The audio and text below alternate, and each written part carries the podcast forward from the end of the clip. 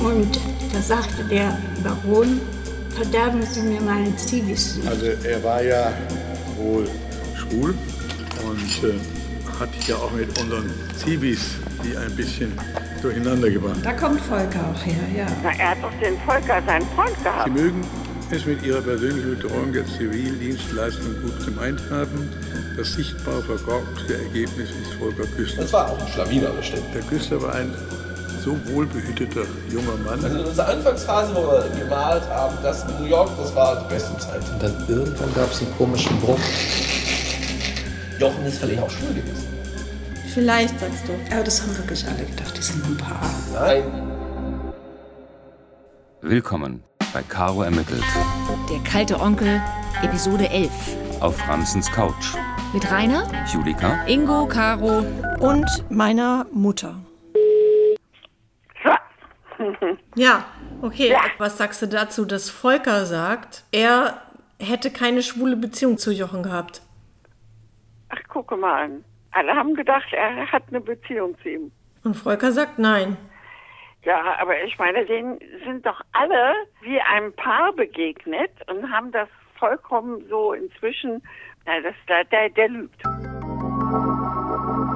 Wusste deine Mutter, dass du das sendest? Rein theoretisch ja, aber Volker auch. Ja, also das Name. Hast du gar nicht mitgekriegt in den vielen... Nee, wir haben immer zusammengearbeitet. Das ist auch nicht so ein Thema für ihn, glaube ich. Kam da irgendwas? Ja klar, wir haben über alles geredet. Und wenn der Sex nicht groß vorkommt, dann kann das nicht das große Thema gewesen sein. Volkers Frau, Anja, also die, wegen der er damals Jochen verlassen hatte, war übrigens zu Hause, als ich ihn besucht habe, und hat sich ganz aufgeschlossen dazugesellt. Also ich arbeitete in einer Galerie zu Hamburg und da habe ich ihn eines Tages kennengelernt wegen einer Kamika-Ausstellung. Da war er eigentlich noch sehr freundlich und normal und so ein natürlicher Mensch eigentlich. Und da habe ich Volker noch gar nicht gekannt. Ich habe am Anfang festgestellt, dass er eben halt sehr kontrollieren wollte, was wir so machen. Mhm. Also er hat, er wollte immer mit mir irgendwie ausgehen und ihn wollte er außen vor lassen. Er hat Politik gemacht, das er kann Poli- schon sein. Er hat so po- äh, po- äh, Politik gemacht. Mhm. Naja, warum eigentlich oder so? Ich habe mir nicht solche Gedanken gemacht. Und später kam ich eigentlich erst drauf, dass er eben äh, ihn wirklich mochte. Da habe ich eben halt auch gedacht, naja, was ist jetzt, ist das jetzt richtig, was ich mache oder falsch? So, und so hat sich das dann eben halt entwickelt, dass äh, dann daraufhin, dass er da ausbrechen wollte aus dieser Geschichte und da habe ich dann auch nicht Nein gesagt. Ne? Genau. Das ging ganz schnell. Das ging sehr schnell. Und da habe ich mal mit ihm nochmal ein Gespräch geführt. Irgendwie dachte ich, das zu sagen, mhm. irgendwie, obwohl ich war ja auch irgendwie zwanzig Jahre jünger als er, fand ich auch irgendwie doof, aber irgendwie tat mir das, tat ja. mir das auch leid, ja. Also weil er eben der Ältere war und schwul sein in einem gewissen Alter, in den sechziger, siebziger Jahren, wo er doof war, fand ich eben halt auch gemein, das habe ich mir auch erzählt, dass er eben das wohl nie so richtig ausleben konnte und nicht durfte. Und da hat er auch, war auch sehr emotional und hat auch irgendwie dann geweint oder so. Also es war, er tat mir dann auch leid. Wie findet ihr das? Ich meine, dass sie Mitleid hatte? Hm. Ich finde es ein bisschen herablassend. Wieso? Der hat doch geweint. Aber was ich nicht verstehe, ist, dass für äh, Anja klar ist, dass Volker der Ex-Freund ist von Jochen, aber äh, Volker anscheinend nicht. Ja, hm. Muss man jetzt mal so stehen lassen. Ich finde, was in jedem Fall offenbar wird, ist, ob es eine Freundschaft oder eine Beziehung war, dass sie Volker nicht besonders gut getan hat und dass sie Jochen einfach mal überhaupt nicht dabei geholfen hat, sich selbst als schwulen Mann anzunehmen. Und das finde ich schade. Ja. Und dann ist man plötzlich sechzig und hat sein Leben mit einer Sehnsucht verbracht, die sich nicht erfüllt. Sag mal, wenn du es jetzt mal so zusammenfassen würdest, was so geblieben ist von ihm, so als Spur für dich, oder? Seine Bilder. Ja, aber irgendwie sind die ja auch irgendwie alle verschwunden. Menschlich nicht mehr so viel. Mehr so als Maler, als Vorbild, als Maler. Sein erstes Gemälde, der Zwerghahn, hängt neben Andreas Bett, signiert neunzehnhundertvierundfünfzig. Da war Jochen sechzehn. Wie er diesen den Hahn gemalt hat, war eine Laienausstellung. Und da hat er gesagt, ich würde so gerne Maler werden. Ne? Er wurde Maler. Wir schätzen seine Bilder auch. Sagt meine Tante Veronika, seine Cousine. Obwohl Jürgen immer gesagt hat, dass er macht nie das richtig fertig. Das letzte, ja, nicht so das Finishing, das gibt es eigentlich nicht. Also er war Maler, aber kein guter Maler, richtig? Wenn ich meine Mutter frage, sagt sie. Also äh, der Jochen war schon in gewisser Weise glamourös. Der ist schon durch seine Persönlichkeit kam der schon so in, in wirklich interessante Kreise. Als Künstler war er eben, wie soll man sagen, da war er nicht, da war er zu schwächlich. Aber er hat gut verkauft. Also ja, also ich war in Darmstadt, war ich mal auf einer Vernissage dabei. Also da klebten überall die Punkte ja, ja, dran. Ja, ja, ja. Also er war dann so, er hat sich natürlich auch super präsentiert, dann also aus Paris, Jochen Michael ist aus Paris, frisch eingetroffen mit seinen neuesten Werken. Und dann stand er da und schwadronierte und die Leute waren begeistert von ihm und haben gekauft. Die haben sich ein Stück Künstler eingekauft, ja. Also ein Künstler, wie man sich einen Künstler vorstellt. Ja, finde ich schon. Aber eigentlich die Bilder. Und die sind wirklich alle weg?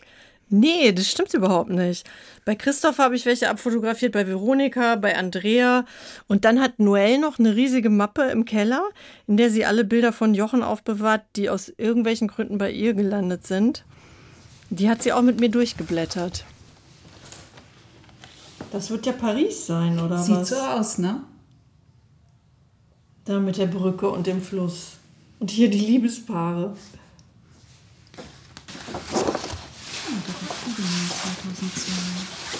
Das ist äh, wahrscheinlich sein Lieblingshund. Er hatte doch einen Hund. Wie hieß der denn? Apache.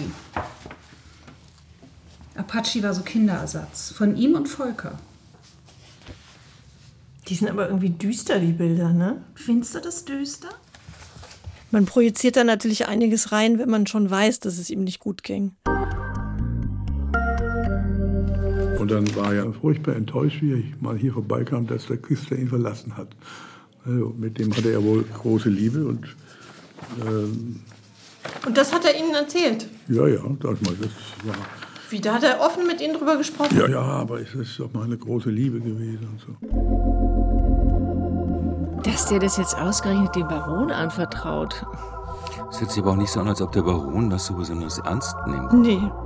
Der Stetten hält es natürlich für Blödsinn, Mann und Mann, obwohl die zehn Jahre zusammen waren. Aber Volker ist es irgendwie auch nicht so recht, dass er da so die große Rolle spielen soll. Marete ist ja gestorben, der Vater ist gestorben. Ich kenne auch nicht eure familiären Geschichten, die zusammen... Er war zum Beispiel von Göttinger nicht so begeistert. Er fühlte sich auch kontrolliert, glaube ich, irgendwie so. Von Karl, ja klar. Mein Großvater. Mhm. Naja, es ging darum, die Bilder, die haben ihm wohl nicht alleine gehört. Ja. ja. Aber dann frage ich mich, warum hat man, warum durfte er es offiziell verkaufen? Warum hat er eine Galerie gehabt? Das ja. wusste man doch alles. Ja. ja, muss ich Volker und Anja zustimmen. Kennt man ja auch aus anderen Familien. Dass eines der Kinder sich aus irgendwelchen Gründen mehr rausnehmen darf als die anderen. zweitausendzwei. Das müsste ja die Zeit gewesen sein, wo er Großmutter erleichtert hat um ihr Geld. Das ist auch ganz typisch für ihn. Hat er gern gemacht. Was? Also einfach so, ja, einfach so Marmeladengas unten einfach anmalen und dann so stempeln. Das hat er auch. So, das ist ja jetzt ganz abgedreht. Das ist eigentlich untypisch für ihn, so zu malen. Soll das ein Mensch sein? Ja, denke ich mal. Ein bisschen. Mit so Augen in den Ohren. Also war das jetzt gegenständlich oder eher abstrakt? Ja, eben. Würde ich gerne mal sehen. Mhm. neunundneunzig. Das ist einfach, das sind auch so austauschbare Personen irgendwie. Das sind einfach nur so eine Figur. Ja, nicht mal ein Mensch, das ist so eine Figur. Aber trotzdem, was man ihm lassen muss, eine Besessenheit. Er musste malen, ja. Also das, das glaube ich ihm. Mit diesen ganzen Tütensüppchen und so. Und ich kann dir die letzten Sachen noch zeigen, die sind aber wirklich, wirklich nicht gut. Ähm also das waren so Krackeleien auf Papierresten, teilweise auf Alufolie, dann auf so leeren Verpackungen von Tütensuppen. Ich habe alles abfotografiert und nach jemandem gesucht, der da mehr rauslesen kann. Wir! Ja. Ja, ihr natürlich auch, aber als Experten habe ich mich für Professor Franzen entschieden aus Hannover. Wem es in Hannover gefällt, dem gefällt es überall. Also herzlich willkommen. Kommen Sie jetzt direkt vom Flughafen oder nee? Nee, nee. Vom äh, Flughafen von Hannover, vom Hauptbahnhof. Ja. Wollen Sie was trinken? Herr Franzen ist Professor für Kunstpsychologie an der Sigmund Freud Privatuniversität in Wien. Wenn Sie wollen, können Sie sich hier hinsetzen. Mhm. Hier hört man Sie nämlich gut. Aber vielleicht müssten Sie einmal kurz was sagen zu Ihrer Disziplin. Ja, ich vertrete das ähm, Fach Kunstpsychologie und ähm, bilde äh, Kunsttherapeuten auch aus. Beschäftige mich mit den ähm, Biografien der, der Künstler und den Ausdruck in, ja, in ihren Werken, weil die Kunstpsychologie davon ausgeht, dass natürlich in dem Werk eines Künstlers sich letztendlich auch etwas ähm, von seiner Person widerspiegelt, ne, von seinem Leben. Und meine Herangehensweise ist eher so eine tiefenpsychologische, phänomenologische Weise, dass man sich anguckt, gut, wie ist das mit den Formen, wie ist das mit den Symbolen, die in den Werken Ausdruck finden. Und wer sich wirklich darauf einlässt und ein Kunstwerk betrachtet, der wird auch davon etwas aufnehmen. Mhm. Darf ich Ihnen mal ein bisschen was zeigen? Also das hat er gemalt neunzehnhundertvierundfünfzig, als Jahrgang neunzehnhundertachtunddreißig, mhm. Da ist er sechzehn. Das war eigentlich die Grundlage, dass er überhaupt an der Kunsthochschule erstmal aufgenommen wurde. Das ist ein Zwerghahn. Mhm. Also er ist an der Kunsthochschule aufgenommen worden. Ja, mhm. Ich weiß jetzt nicht, ob Sie das überrascht. Mit diesem Bild? Nee, das, nein, gar nicht.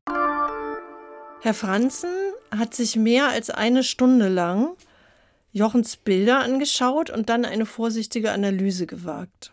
Die Figur nimmt ja gar keinen, in dem Sinne keinen Kontakt mehr auf mit dem Betrachter, ne? Das, mhm. und, und verschwimmt.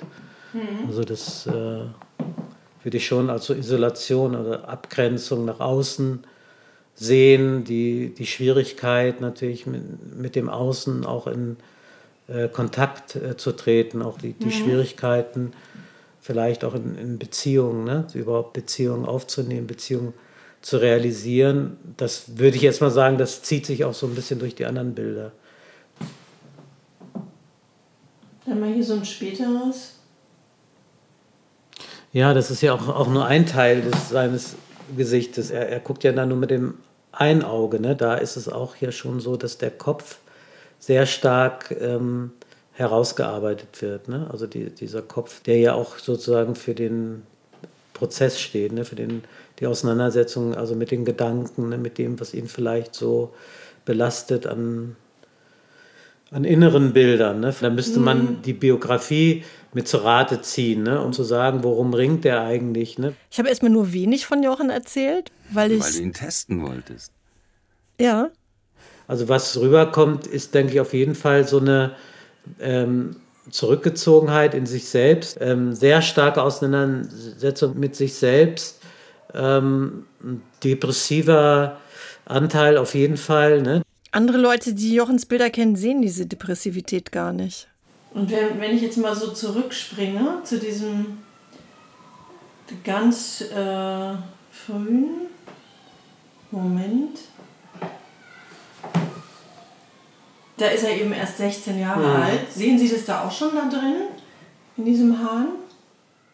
Also es ist schon etwas, denke ich, in ihm, was so dieser Hahn... Ähm, Ja, da ruft, ne? Und er ist aber da trotzdem irgendwie alleine, ne? in, der, in dieser Landschaft, dieser Ausdruck, ne? Oder ist so, so ein bisschen auch schon in sich zurückgezogen. Ne? Das, ähm, aber vielleicht kann das auch ein Hilferuf sein. Und ein Hilferuf jetzt in welche Richtung? Das, äh, ich bin einsam oder mir ist etwas passiert, worüber ich eigentlich sprechen müsste? der Hahn, der ruft, ne, und, und weckt, ne, wacht auf, ne, so, das steckt ja da drin, ne. Wenn der ja auch den, so Jahrgang neununddreißig ist, dann sprechen wir ja heute auch mit dieser transgenerativen Traumaübertragung, ne. Das, es muss ihm ja auch nicht, ich weiß nicht, aus was für einer Familie er, er stammt, aber das könnte sich auch abbilden in den Bildern, ne, dass da etwas äh, steckt, worüber eben auch nicht gesprochen wird. Gut, man weiß nicht, was ist mit den anderen Verwandten, Brüder, Schwestern oder mit dem Großvater. Also sein Großvater war deutscher Reichskanzler neunzehnhundertsiebzehn, mhm. für drei Monate äh, grandios gescheitert, und eigentlich wird ihm vorgeworfen, mhm. also er sei mitverantwortlich dafür, dass der Krieg sich ein Jahr verlängert hat, und das... Da gab es ja diese großen Verluste, und das hm. letztendlich führte ja... Ja gut, aber das kann ja durchaus äh, ja weiterwirken, ne? Dass das ja dann genau seine Generation betrifft, ne? Dass es manchmal eine Generation überspringt, und wenn das nicht thematisiert wurde oder, oder so ein Thema ist in der Familie, sich nicht schuldig zu machen, dann kann das natürlich ganz schöne Auswirkungen auch haben, ne? Aber das ist sehr groß, da geht es jetzt wirklich um... Hunderttausende von Menschen leben, wo er sagt, die hat man auf dem Gewissen. Ja, aber das ist doch gerade, das ist doch gerade etwas, sich schuldig zu fühlen daran und das nachzuweisen, dass man es nicht ist, wenn so eine Familie das entwickelt hat, so ein Skript, und das jemand mitnimmt in sein Leben. Ich denke schon, dass das schwer wiegt. Wenn ihr das jetzt kompakter ausdrücken müsstet. Ui. Ähm. Der arme Jochen trug die Schuld des peinlichen Reichskanzlers als Leidensgepäck auf dem Rücken. Ähm, aber Caro, das ist jetzt überhaupt nicht mehr lustig. Nee, das stört mich auch so ein bisschen. Hat sich in so eine ernsthafte Richtung entwickelt, ne? Ja, voll. Und Franzen sieht noch mehr innere Zerrissenheit. Das findet alles nur im Kopf so statt, ne? Sonst hätte er ja mehr den Körper auch betont oder dargestellt, ne? Da könnte man sagen, dass das ist ja... fast in keinem Bild, dass der Körper weitergeht als bis zum Ober- naja, Oberkörper. Also man kann ja schon sagen, ne, dass er das vielleicht auch vermieden hat, dieses Körperliche oder klar dann auch dieses Sexuelle, dass es da vielleicht auch einen, einen Konflikt äh, gab, so einen inneren Konflikt. Da hat er vielleicht auch Probleme gehabt, ne? So mit seiner Sexualität. Das kann man durchaus vermuten, ne? Was der Franzen sagt, passt extrem gut auf meinen Eindruck von Jochens Leben in New York. Dass er da gar nicht so befreit war wie die anderen Männer in seiner Generation, Charles oder Peter. Life was always nice in the village, very free. People cruising, people meeting each other. Kann sein, dass er das eben so unterdrücken musste, ne? Aufgrund vielleicht, ja, vielleicht so ein strenges Über-Ich, das nicht sein durfte. Kann ja durchaus sein, ne, dass er sowas irgendwie noch, noch mitbekommen hat aus seiner Zeit. Wenn man nochmal zurückgeht auf dieses Schneeräumfahrzeug, da ist ja wieder nur der Oberkörper, man sieht ja nicht den unteren Teil, aber es könnte eben so sein, wenn ich da jetzt noch weiter hineingucke, dass es schon eine Auseinandersetzung ist, sozusagen natürlich mit seiner Sexualität, mit dem Trieb, ne, was natürlich auch das Fahrzeug äh, symbolisieren würde. Und wie sehen Sie das? Ich meine, ist es nicht... fast eine Traumatisierung gleichzusetzen, wenn man in den fünfziger Jahren merkt, dass man homosexuell ist. Und auf jeden Fall, äh, auf jeden Fall. Das war ja, natürlich, klar, das, das stand ja damals noch unter Strafe und so, ne? Das muss ihn ja auch zerrissen haben. Und wer zum Beispiel so ein rigides Über-Ich hat, wenn das eben dementsprechend auch vermittelt wurde durch Werte und Normen so der Familie, dann äh, ist das natürlich ein großer Leidensdruck. Ne? Und da hilft sicherlich nicht, dass er dann in New York war, wo das eben äh, akzeptiert wurde, ne? Sondern er, er kommt ja sozusagen mit seiner Geschichte, mit mhm. seiner Sozialisation dahin. Ne? Nach außen hin war Jochen laut und auffällig und anders, aber in Wirklichkeit hat es gar nicht geschafft, die konservativen Ideale seiner Eltern abzuschütteln. Ich persönlich mochte ihn, weil er an sich ein Er war ein Kumpeltyp, ne? Er hat ja auch noch mal geheiratet äh, in Paris. Geheiratet? Ja, er war verheiratet. Er brachte stolz seine Frau hier mit. Und mhm. da sagte die Mutter, sehen Sie, er ist doch gar nicht so. Was? Wieso? Wen, wen soll er denn geheiratet haben? Also er kam mit einer sehr netten Französin, stellte sie also seine Frau vor. Und die Mutter war ganz glücklich, dass er nun mit einer Frau kam. Sehen Sie, die Gerüchte, die um meinen Sohn aber sind, wissen Sie, soll, soll ich mal was sagen? Ich, ich weiß ganz sicher, dass er nicht verheiratet war. Mhm. Und zwar... Ähm, wer weiß? Du hast dein Telefon nicht abgestellt. Ich habe ganz viele Urkunden gesehen, der war nicht verheiratet. Das hat er seiner Mutter vorgespielt. Und die war total erleichtert. Das finde ich eben gemein. Was von ihm? Von der Mutter. Sie war also eine ausgesprochen liebe Frau. Und sehr, ja auch elegant lieb, würde ich so sagen. Nicht, nicht hochnäsig, aber sehr, sehr liebe Frau. Sie hat ihrem Sohn seine Gefühle nicht zugestanden, dass er sich in Männer verliebt hat. Das wusste sie doch. Dass er mit denen ficken will. Ja, das spricht die Caro auch nicht so gerne aus. Und deswegen würde ich sagen, dass da bei ihrem Onkel das eine ganz besondere Situation ist, ne? Dass er die Dinge, die er vielleicht so ähm, leben wollte, dass es eine Hemmung gab in ja, ihm. Das war der Konflikt in ja. ihm. Von meiner Seite her würde ich sagen, das schmälert nicht seinen Wert als Künstler. Er ist auf seine Art und Weise da sehr ehrlich umgegangen. Er hat es ja auch letztendlich gezeigt, dokumentiert, indem er das signiert hat. Ist ja auch ein Beleg dafür, dass er es zeigen wollte, weil er hat ja diese, seine künstlerische Fähigkeit, auch wie er das gemalt hat. Er hat ja schon diesen Strich gehabt, den, den auch nur ein Künstler äh, mhm. ziehen kann. Ne? Das sieht man ja schon. Ne? Der hat sich ja nicht aufgegeben. Vielleicht wollte er auch, dass wir eben heute darüber sprechen und ähm, das vielleicht einordnen in dieses Gesamtöffre. Ne? Und es vielleicht müssten wir versuchen, ihn zu integrieren, auch diesen verletzten Teil zu integrieren. Klingt es für euch kitschig? Nö. Ja. Dadurch, dass sie das machen und dass sie das jetzt klären und so ein bisschen aufarbeiten, aufbereiten, sie müssen ihn ja nicht vollständig erfassen, dann haben sie schon dazu beigetragen, natürlich, dass das aufgelöst wird, ne? Dass das sozusagen in den irgendwelchen nachfolgenden Generationen dann nicht mehr Thema sein muss. Ist ja auch äh, gut, ne? Wenn sie das so aufarbeiten. Für sie, für die Familie, für ihn, dass damit abgeschlossen wurde. Ne? Dass, dass sozusagen, dass es wichtig ist, dass sich jemand in der Familie damit mal auseinandergesetzt hat. In der Tiefe, wie sie das jetzt machen, das meine ich. Das ist dann etwas, ein Gewinn. So, jetzt haben wir hier zusammen deine gesamte Familie therapiert. War nicht der Plan. Für mich ist es okay. Aber Herr Franzen hat gesagt, das war auch gut für euch. Und wenn man jetzt zum Beispiel da noch weitergeht und guckt, was transportiert ein Künstler noch, natürlich ist ja ein Künstler auch jemand, der sozusagen die Leiden seiner Zeit thematisiert, ne? Nicht nur seine eigenen. Ne? Also dass diese Geschichte mit der äh, Homosexualität in den fünfziger Jahren ist ja nicht nur sein Leiden, sondern es ist ja auch ein Leiden der Zeit, wie sie damit umgeht, mit den Konventionen, mit, den, mit, ja, mit diesen Schuldgefühlen äh, und das auch macht. Ja, ich denke schon. Es geht um das, äh, das Schuldthema. Ne?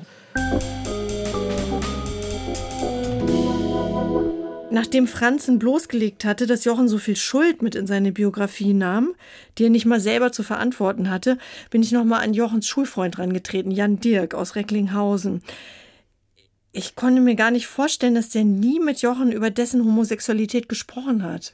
Dass er eigentlich, wie man so sagt, schwul war, habe ich erst ganz zum Schluss in Hamburg, hat er da gejammert und fühlte sich dabei unwohl und fand das überhaupt nicht in Ordnung, weil er vorher immer erzählt hat, wie, wie schändlich das doch alles sei.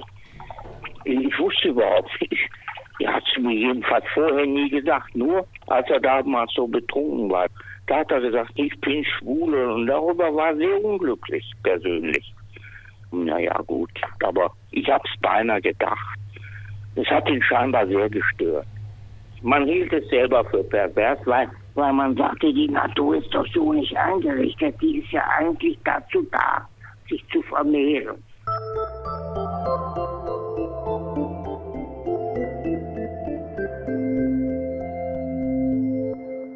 zweitausendeins, zweitausendzwei. Jochen hatte alles zu Geld verwandelt, was nicht nied- und nagelfest war. die Kameke-Bilder, den Nachlass des Reichskanzlers. Die Wohnung in New York, die hat er auch, nachdem ich sie abbezahlt hatte und ihm dummerweise den ähm, Grundbrief gegeben hatte, hat er die auch verkauft und das Geld war auch ganz schnell weg, innerhalb von wenigen Monaten. Es blieb nur noch Eve-Marie als Geldquelle. Meine Mutter erinnert einen Besuch bei meiner Großmutter in Göttingen. Das war sowieso so ein trauriger Besuch, weil Tante Eve-Marie wollte mit Jochen nicht weiter und wollte in der Grotefenstraße bleiben. Dann sagt Jochen so, jetzt fahren wir nach Potsdam. Und da sagte dann Tante Eve-Marie zur Großmutter, ach, kann ich nicht hier bleiben? Ach, lass mich doch noch hier bleiben. Und dann hat Jochen sie so mitgezerrt. Ach so, und du warst dabei und dann hast du gehört? Ich war dabei, als sie, als sie das sagte, war ich dabei. Das konnte einem ins Herz schneiden, wirklich. Ach so, ihr war richtig gruselig, oder was? Ja, das war gruselig. Da fällt mir natürlich ein, was Jochens Kunsthistorikerin Renate Bergerhoff mir erzählt hatte, dass Jochen seine Mutter nach Potsdam verfrachten wollte, um ihre Pension zu kassieren. Ich dachte, aber Herr Michaelis, Ihre Mutter ist eine alte Dame. Da hat sie gesagt, ach, das war sein Plan. Der wollte sie herholen und ihre äh, Einkünfte mitverbraten. Hm? Weil Eve-Marie immer schwächer wurde, zog sie auf Schloss Stetten in die Pflegestation um. Da konnte Jochen sie dann nicht mehr verschleppen. Und äh, da wachte auch der Baron über sie. Und da muss das dann langsam gewesen sein äh, mit diesem Konto, dass es leergeräumt wurde. Der hat das Konto echt leergeräumt. Sie konnten nicht mehr die äh, Schloss Stetten bezahlen. Und dann hat Mutter das gestoppt. Also die ist sofort zur Bank und hat ihm diese Vollmacht entzogen. Wie er das Konto abgeräumt hat, war sie ja schon in der Pflege. Und, äh, aber er hatte wohl noch eine Vollmacht von vorher oder was weiß ich. Ich weiß nur, dass ähm, also eigentlich von der Frau Björko angezeigt werden sollte. Frau Björko war Eve-Maries finanzielle Betreuerin, hatte aber offensichtlich auf den Baron zu hören. Ich habe gesagt, lassen Sie die Finger davon, Sie kriegen es von ihm sowieso nicht wieder. Er hat es ja nicht, ne? Habe ich ja längst ausgegeben gehabt. Und warum hat der Baron da alles zu bestimmen? Weil ich einfach mal beim ersten war, ja, wie alt war er denn damals? fünfzig auch schon. Und wann ist er geboren? achtunddreißig. achtunddreißig, oder war er da? Naja. zweitausenddrei war er sechzig Jahre alt. Ja. Also was nützt es, wenn der da mit sechzig in den Knast kommt? Glauben Sie, da ändert er sich noch? Der herrscht da über sein Altersheim wie so ein alter, weiser, naja, Aristokrat. Obwohl er nach salischem Recht noch nicht mal adelig ist. Hä? Sein Vater ist nämlich bürgerlich geboren und wurde als erwachsener Mann adoptiert. Schau.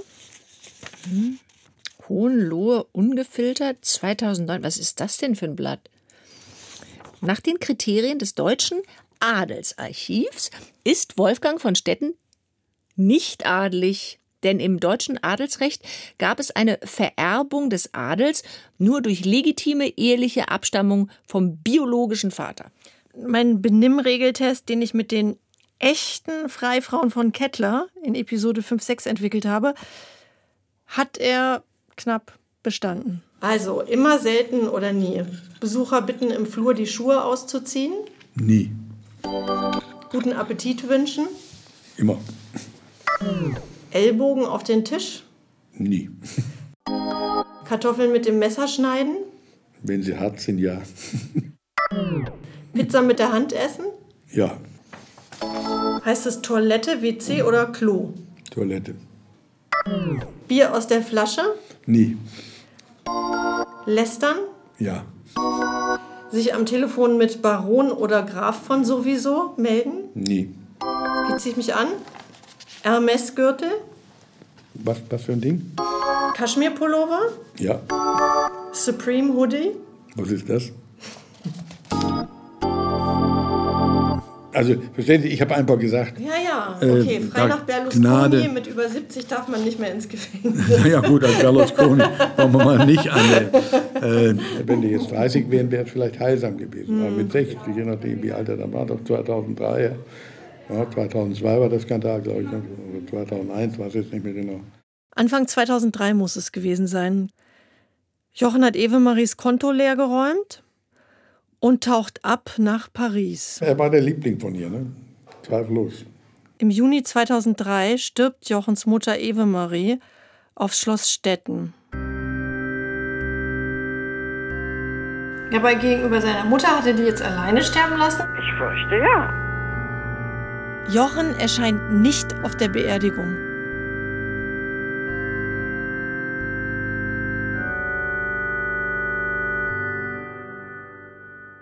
Fortsetzung folgt.